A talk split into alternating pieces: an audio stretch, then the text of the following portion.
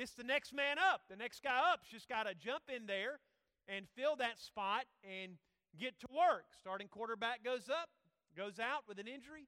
The backup quarterback comes in, next man up. He's got to be ready to go and ready to play. Now, that means the team has truly been working as a team and everybody is ready and prepared to fill their role. Many businesses employ the same mindset. You have employees that do a job, but the company needs to be ready for whatever comes, and so good companies train other employees. They have other employees that are ready, and the next employee fills in. They're ready to go. If somebody can't show up to work, or if somebody quits or has to move or gets sick, it's the next employee up. Next man up philosophy. I don't know whether you know it or not, but in the New Testament, uh, it is permeated with this approach to the church uh, that God does not just have one person. Uh, there is only one that can save us, Jesus Christ. Only He can fulfill that role. But within His church, the Lord calls everyone to step up and to fulfill the ministry that He has for them. And the church is always preparing and training the next generation to let the sinners know of that generation that they need Jesus. And so the church from the earliest days has a next man up or next person up philosophy. Nowhere is that any clearer than in the book of Acts, chapter 1. So go to Acts, chapter 1 this morning and go to verse 15. And I want us to look this morning at a message entitled Next Man Up. Next Person Up. We're going to see, as we're looking here at the beginning of Acts, we're seeing as the church is uh, being birthed, and we're going to see in the next couple of weeks this momentous moment when that birth, uh, many would say, officially occurs, when the church is now officially there. Uh, we're sort of in a transition time this week. Uh, it's moving. Remember, last week we saw Jesus ascended to heaven. And uh, those disciples that saw him ascend, they were to go back and prepare for the coming of the, the Holy Spirit and uh, to prepare to be the witnesses of what Jesus had done his, his life, his death, his resurrection, and then his ascension, and the fact he was coming again. And so we're sort of in this in between in between stage. And so let's look at what happens. The disciples have left. Uh, they've left and gone back, and they're praying. They're in a season of prayer and preparation for the Holy Spirit, God's Spirit, that is going to come and to launch them out as the witnesses all over the world. And so they get together. Look at verse 15 and what happens. In those days, Peter stood up in the midst of the disciples. So the disciples are together and they're praying. And, and he said, and the number of names together were about 120. So this isn't just the 12 most intimate disciples or 11 because Judas is dead. It's not just the 11, uh, it's a bigger group of disciples. There's 120 of them uh, praying together. I don't know. We probably got 120 or a few more in here today in this auditorium. So it would actually be a group pretty close to this size that was gathered together. And Peter stood up. What did he say, verse 16? He said, Men and brethren, this scripture must need to have been fulfilled. There's a passage in the Bible that had to be fulfilled. What was it? Must be fulfilled, which the Holy Ghost by the mouth of David spoke before. He said there was a passage, a word that David gave, but it was a word that actually applies to what we just saw. Well, what is it? The Holy Ghost, by the mouth of David, spoke before concerning Judas. Judas the betrayer, the one that turned Jesus over to the authorities. He said, David said something about Judas, which was a guide to them that took Jesus. For he was, past tense, he was numbered with us and had obtained part of this ministry.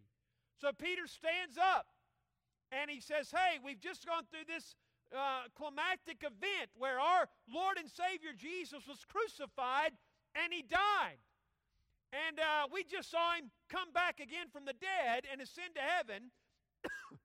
and we've been told that he's coming again but we've got a mission to do until then. But there's one big elephant in the room, and that is Jesus especially called 12, and one of them is no longer a part of the group. So you can imagine this be heavy on their mind. Judas, verse 17, was numbered with us and obtained a part of this ministry. But now, this man, this man Jesus, purchased the field with the reward of iniquity. With that money that he got, he apparently, before he committed suicide, purchased a field. And uh, he fell headlong. Remember, Judas hung himself. And apparently, at some point, the rope that he hung himself uh, broke.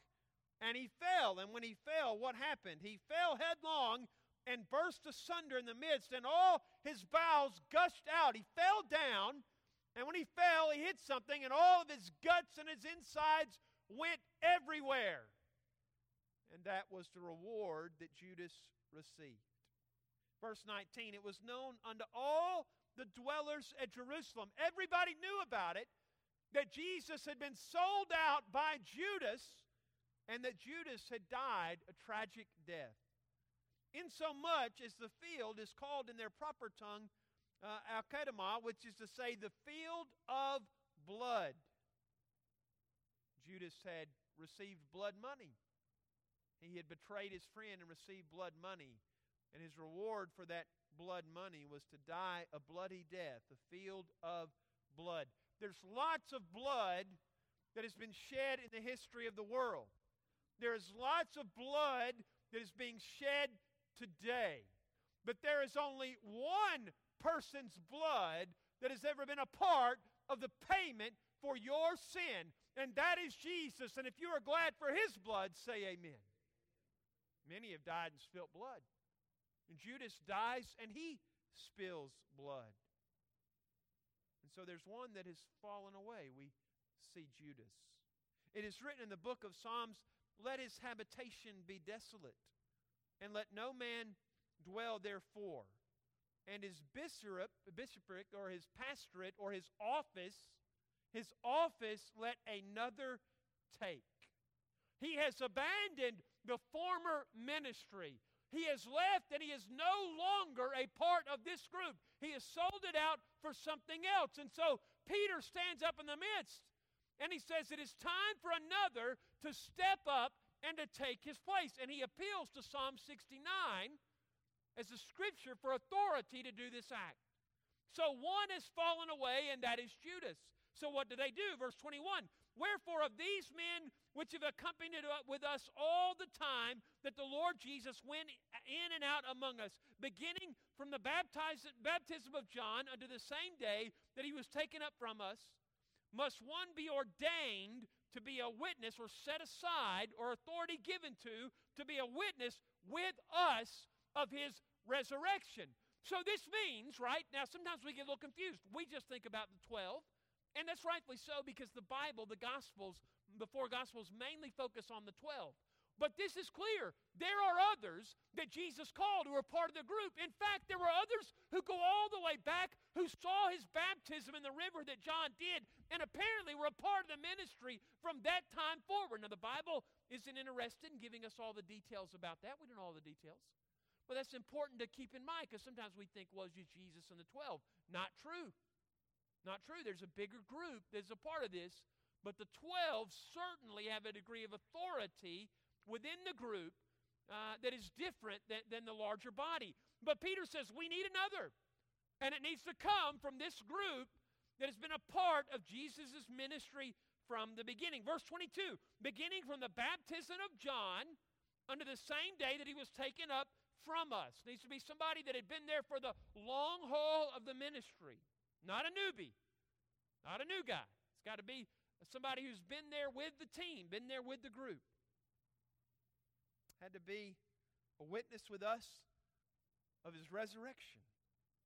And so the group, we don't know exactly how they narrowed it down, but it says they appointed two. Joseph called uh, Barsabbas, who was surnamed Justus, and Matthias. So they narrowed down to Justus and Matthias. And they prayed. So they took this seriously. In fact, you can see this whole thing is serious. Peter is appealing to the Word of God. He's basing this based upon what they know from Scripture, what he knew of the Old Testament.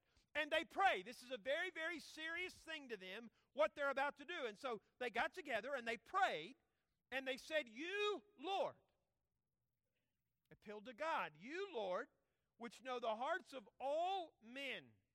Show whether of these two you have chosen. Which of these two have you chosen?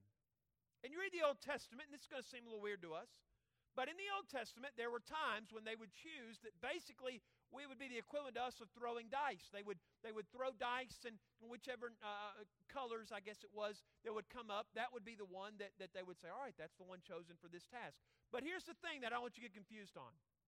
In the Old Testament, they do that, that's not some flippant thing. That's not some flippant activity. That's not something that they just do. In the Old Testament, it's just like it is here. They are seeking God's will, they are seeking His purpose, and they're trusting that God will show them through this act. So I don't want you to get confused on this and think, wow, I mean, they're just kind of throwing dice to see who's going to be. No. They are serious in a prayer meeting time, and they are prayed up, and they have sought God's uh, calling for who this is going to be to be a part of this group. They've asked Him to bless it, and now they've recognized too, and they're saying, Lord, we want your will to be done. Verse 24, they prayed and said, You, Lord, which know the hearts of all men, Show whether of these two you have chosen, that he may take part of this ministry and apostleship, from which Judas by transgression fell, that he might go to his own place. That, I don't want to go to my place. I want to go to the Lord's place. I want to be in the Lord's presence in heaven. If you want that, say amen. I think when he said that, I think in that room, boy, that, that some flags are going off whoa, Judas has received his place, and his place is a field of blood where he has died. And so they, verse 26, they gave forth their lots. And the lot fell upon Matthias, and he was numbered with the 11 apostles.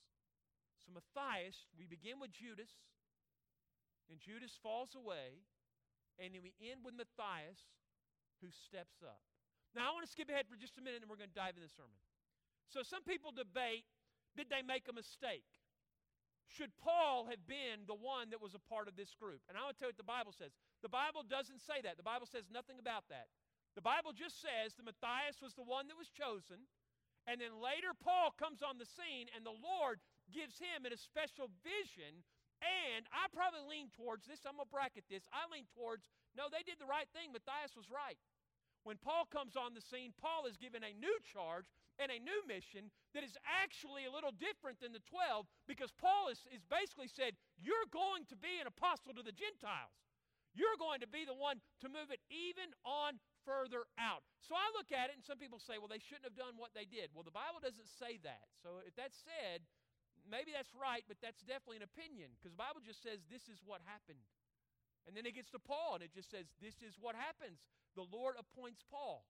So, should Paul have been the one instead of Matthias? I, I, I, mean, if you think that or we debate that, that's something out here that's not something the Bible shows us. So, let's keep that clear. Now, there is a case to be made for that. Some people say, well, nothing, nothing else shows up about Matthias. Well, some of the other 12, nothing else shows up about them either.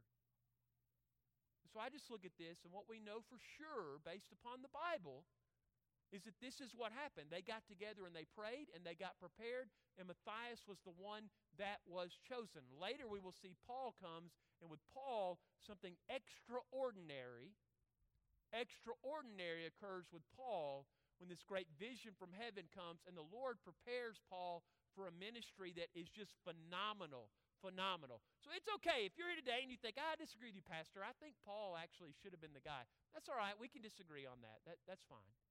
But personally, I think Paul is set aside for a mission that is even a little different than what the 12 here are the same, but it's also a little different. So I just want to say that, and we can, we can discuss that after church and see what you think. Uh, but we'll get to Paul in a minute. What they do here, nonetheless, whatever occurs, what we have in this passage is Judas falls away and Matthias steps up. We begin with a picture of one who has left the ministry, but praise the Lord, we end not with the one who fell away, but we end with the one who has stepped up to fulfill what God has for this group. If you are glad that your salvation is not dependent upon anybody else and what they do, say amen. I mean, can you imagine some of the confusion in the group and some of the concern? Uh, there's a bigger group of disciples. and the 12 had the authority in a lot of ways, and they are the leaders of the group. And all of a sudden, one of the 12 is gone, and they're no longer there, and they're no longer in authority. They've fallen away, and you're asking yourself, how could this be? How could Judas, who I did ministry with, who I walked with, who I served with, how could it be that he has abandoned the faith? Is the ministry over? Is the calling null and void because this one is fallen from the faith? No doubt. These disciples have been through a traumatic set of events with the crucifixion of Jesus. No doubt their world has been rocked by Jesus rising from the dead. And no doubt they are still uh, somewhat dazed and confused by watching Jesus ascend to heaven and being told, Go and prepare for my spirit that's going to fall upon you to be my witnesses. And no doubt in the midst of all of that, nagging in the background of some of the disciples' minds, of this larger group, and maybe even within the 12, is the thought, What do we do now that Judas is no longer among our number. We see one falls away in our text, and we see one steps up. It's interesting to me who's preaching that little sermon or giving that little talk. It's the Apostle Peter. And it's very interesting to me that Peter is the one talking about Judas. Catch this. It's interesting to me that Peter is talking about Judas because Peter and Judas actually have a lot in common. In fact, Peter and Judas have a lot in common when it comes to the last, the last moments of Jesus before he is crucified. Now, all the disciples together abandoned the Lord, but two of them did it in what we might call proactive ways. Some of them apparently just fled.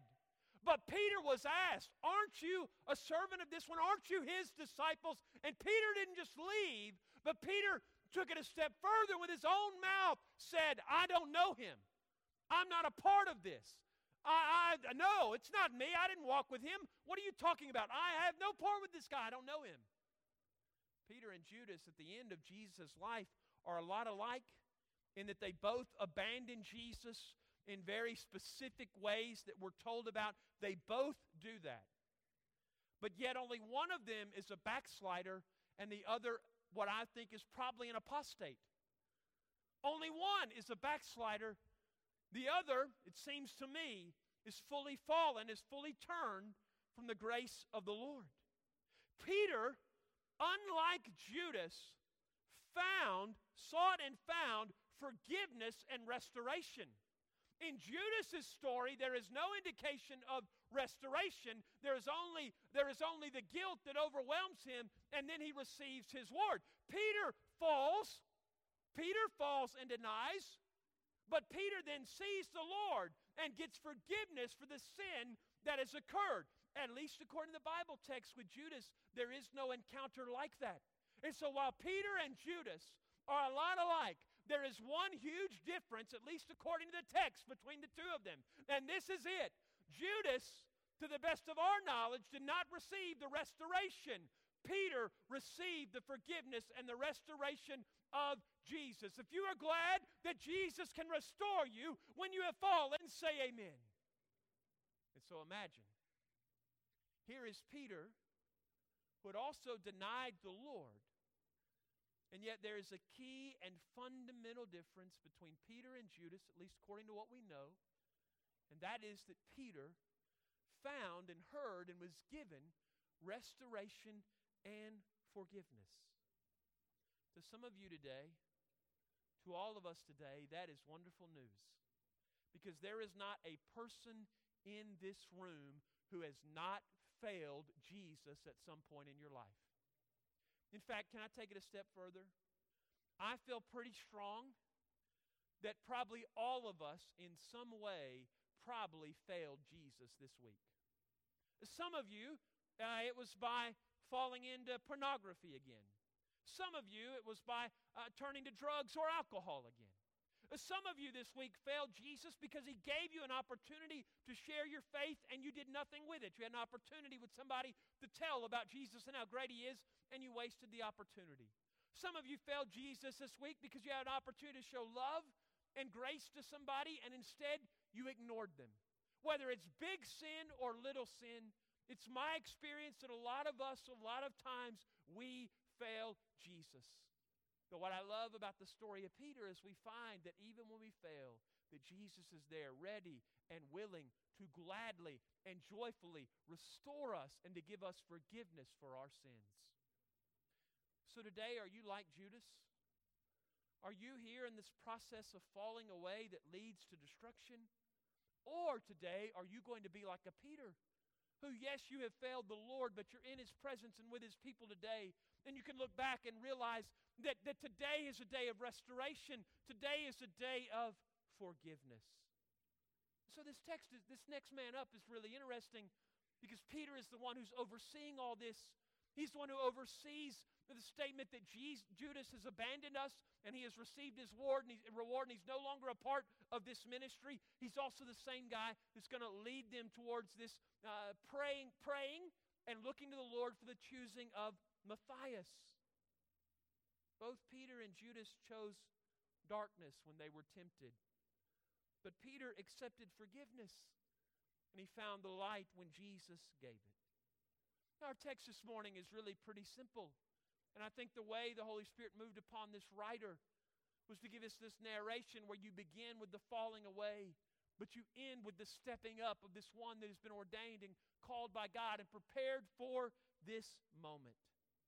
Now, here's the thing about falling away we fall away when most people don't just wake up and decide, I'm going to I'm gonna turn away from Jesus.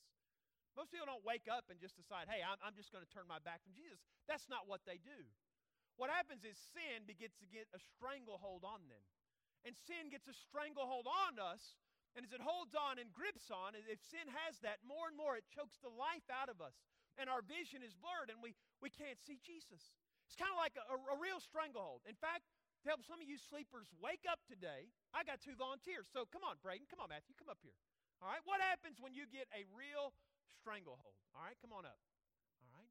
Now we decided we decided this morning that uh, Matthew looks a little stockier and more muscular than Braden. So Braden unfortunately has to be our sacrificial lamb. All right.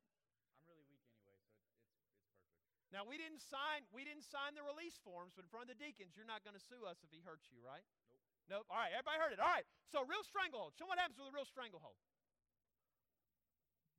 Down he, there you go. Good job. See, he took the air out. He took the air out, and down he goes. But your pastor, your pastor did his research. And don't I look like a guy that probably knows karate and jiu-jitsu and stuff? Don't I look like that? No? Did you say yes, Austin? Uh, you're great, man. All right, so I got on the internet. And I was thinking about how sin strangleholds us, and I thought that's what sin does. Sin gets us by the neck, and it takes, uh, it, it, it grips us. And as it grips us, we lose our air, and we lose our oxygen, and we can't see, and eventually we fall down. We just literally fall away because of a real stranglehold. But I got online, and I, I looked up jujitsu, and I looked up stranglehold, because you know jujitsu is all about somebody does something, you do something else to blunt it. And I thought there's got to be a way somebody puts a stranglehold on you for even guys built like me and Braden to get out of it, for us to escape. So let's just imagine this stranglehold. So go back here and let's let's make this realistic here. So Braden's just Braden's just walking down the street, mind his business. This evil guy comes up, gets him in a stranglehold. What do you do, Braden? There you go. Did you see the Keith doing slow motion? Show him how to do the hand. So you get you get the stranglehold, arm goes up, turn quickly. That's what it's said to do. That's how you get up. Good job. Great. Everybody give Braden a great hand. Good job. All right, so so it, it supposedly in the picture of jujitsu that I looked up is a big muscular guy and a little weak guy like me, and supposedly if they get you by the stranglehold and you as soon as that happens you throw the arm up and turn, you're supposed to be able to break free. But there was one big caveat in the little, little online thing I read. One big caveat, and it said that if you are attacked and somebody grabs you by the neck, you better very fast very quickly, immediately, throw the arm up and turn. Because if you wait even two or three seconds, by that point, the stranglehold is taking the oxygen out, and you are losing the strength to be able to do the maneuver and to get free. So it's very clear in the little online thing. You better, if you're going to do this act, you better very, very quickly when it's happening, you better respond very, very fast. Can I tell you today that spiritually, when we allow sin to grab a hold of us, if we do not then turn to Jesus and seek that forgiveness and seek that repentance, that sin will choke the life out of you. And just like Braden in that silly little mental exercise, you will go right to the mat and you will go right to the ground because sin will choke and choke and choke. And some of you today, sin is choking. And there is an antidote, there is an answer, there is an overcomer. And it's not you. That's where the analogy falls apart. It's not you who gets to throw the arm up and make the turn. It is Jesus who comes in and says, I can forgive you and I can help you get away from this sin that has a hold on your life. If you are glad for Jesus, say amen. And so, Judas, whatever happens with Judas, and there's some indication of the gospel when you read them, we see a little bit of what's going on with Judas. We get a little bit of some of the way that his mind is working. At some point, this sin, whether whatever he meant it for, whatever his purposes were, somehow sin got a hold of Judas, and he no longer was following Jesus and being obedient to Jesus. But Judas had developed his own ideas and his own plans and his own purposes, and it destroyed him, and he fell away. We saw the teenagers on screen today, excited for the Lord, excited about what God is doing. The truth is, guys, if you don't stay close to Jesus, and when sin gets a hold of you, if you don't step up and turn to Him and allow Him to minister to you, believe me, 10 years from now, that video will be a lot less. Because some of you, you won't be like you just wake up one day and say, I don't want to serve Jesus anymore. It'll be the effects of life and sin and worry and mistakes. And as sin just overcomes you, you will slowly fall away from what God has for you. So we see in our text really two things today. We see Judas who falls away. And I imagine when Peter started this talk, this sermon, whatever this is that we want to call what Peter is doing, I imagine there was some among that 120 that the minute he started talking about Judas, their hearts were overcome with grief. And their hearts were overcome with worry. And their hearts were just, just, just really saddened by what happened. It's amazing what Peter does is Peter turns from Judas and he says, This is the way it is. But just because Judas has fallen away doesn't mean that God is dead, doesn't mean God's plan is dead, doesn't mean God's, God's commission for us is done. It just means that it's time to pray and to seek His will and to allow Him to show us who is the next one that is going to step up so we can continue this calling that we have. And who is that one? That one is Matthias. And did you notice what the qualifications were? There's a qualification, right? The early 12 had been separated, they'd been commissioned. One has fallen away. But they step up and they say, hey, there's still a purpose. There's still a calling. Look, look back at verse 21 and 22 again. Look at it real quick, all right? The way it says. Wherefore of these men, so Peter says, out of these that are right here with us, which have accompanied with us all the time that the Lord Jesus went in and out among us, beginning from the baptism of John unto the same day that he was taken up from us, and he must be one uh, must one be ordained to be a witness with us of his resurrection. And then they, out of that group that apparently met that qualification, they say, they, they say, all right, Justus for Matthias, and let's pray, and let's engage in this, this still kind of Old Testament way of making this decision about what God wants. What did the next man up, how did he have to be qualified? He had to be a witness to the resurrection. Apparently, it had to be a hand picked follower of Jesus, somebody that Jesus had called to follow him, and had to be a witness of his life, message, and his resurrection. So, my question for you today right, this isn't just a history lesson. Acts is not just a history lesson, it is history. It's wonderful history. It also has some things to teach us. And so, my question for you today is what qualifications do you need to step up and be the disciple that Jesus desires. The Bible tells us you have to be called, not because you're worthy, but because of God's grace. 2 Timothy 1 9. If you're glad for God's grace, say amen. You say, I'm not, I'm not good enough to be called. God wouldn't call me. I don't have any talents. I don't have any abilities. Good for, good for you. The call for salvation to be a follower of Jesus isn't based on your abilities, it's based on God's pure grace. You must be teachable.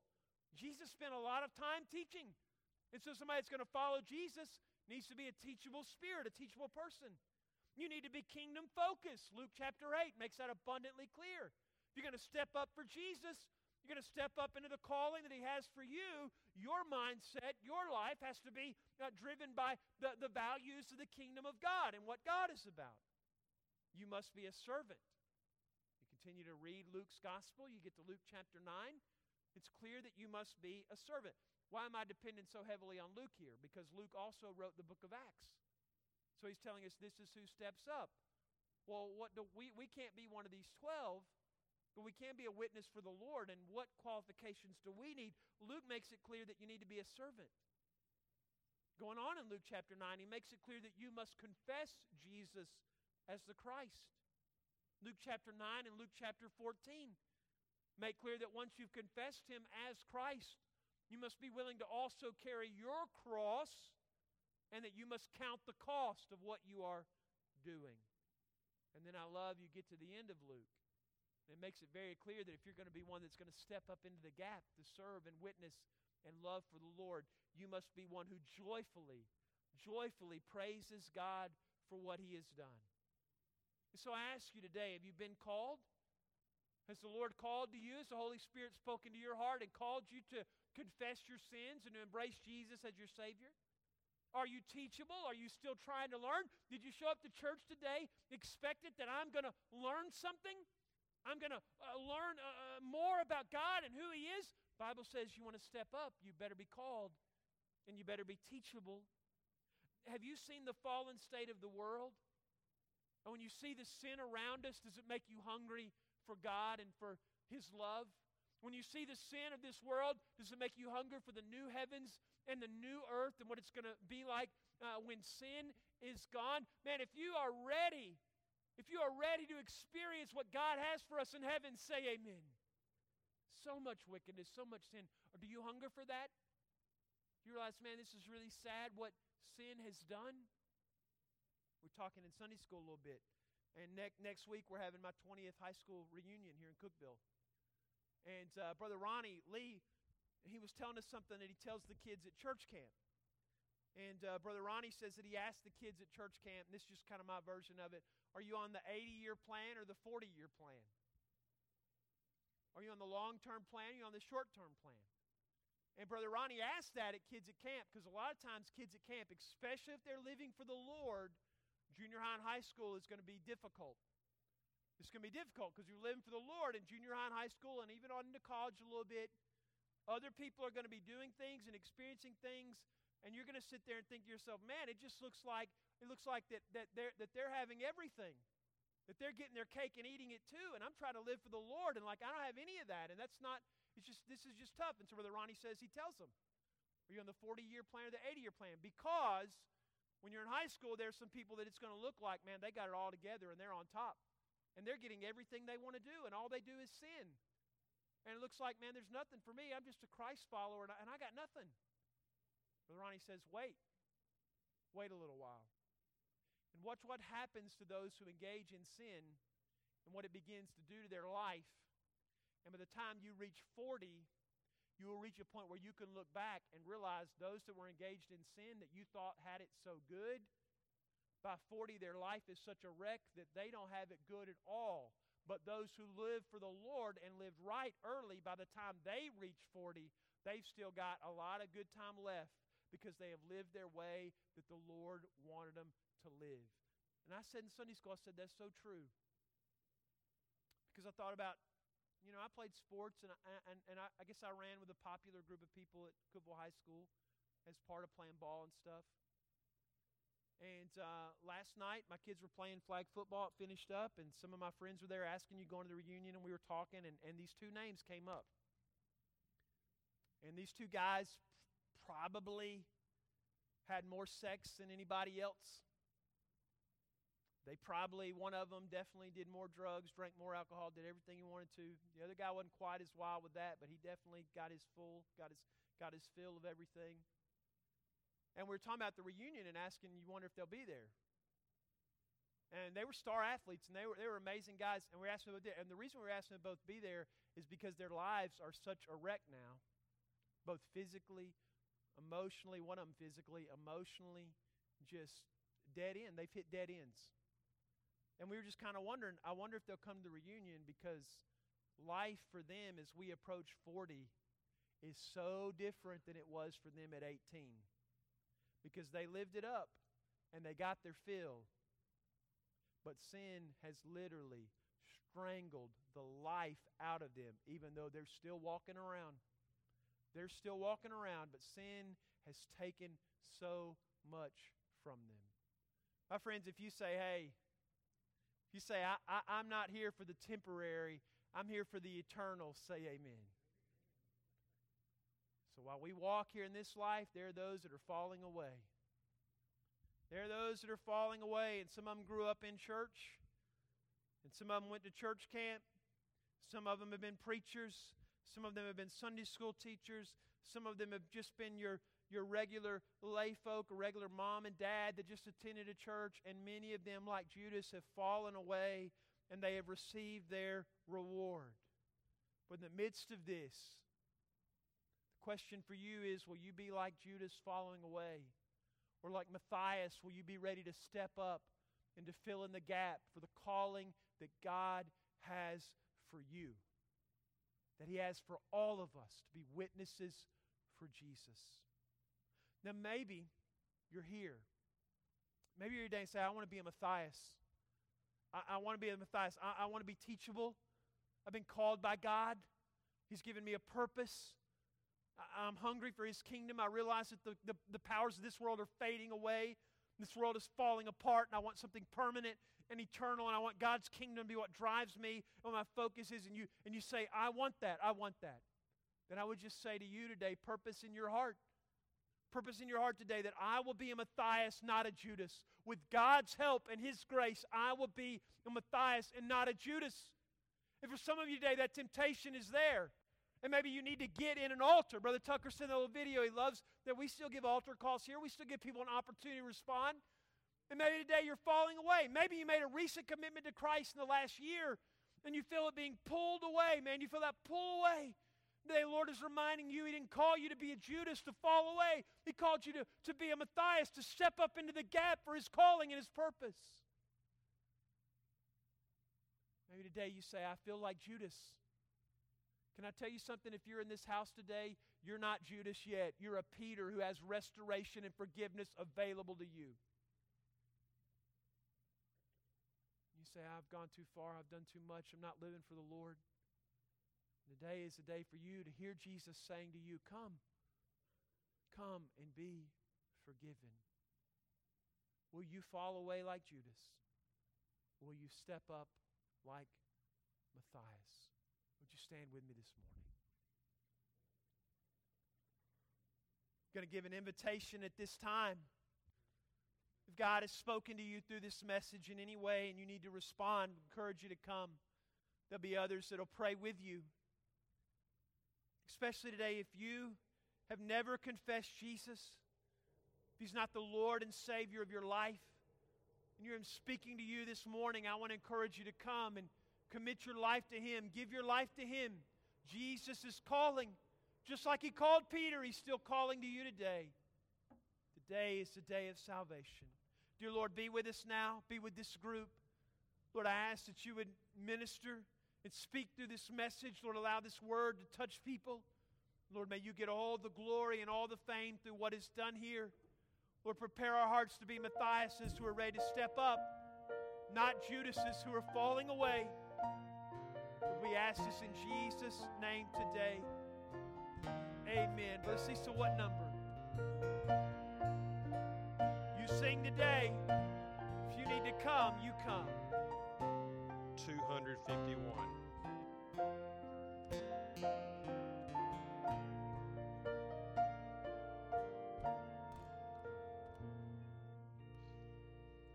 Jesus is tenderly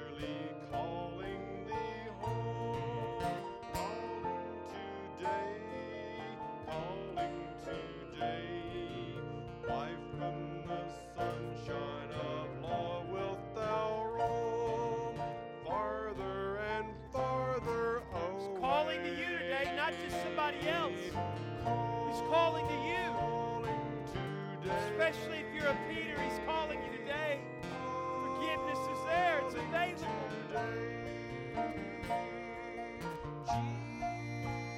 Jesus is calling, is tenderly calling today. Falling away or stepping up.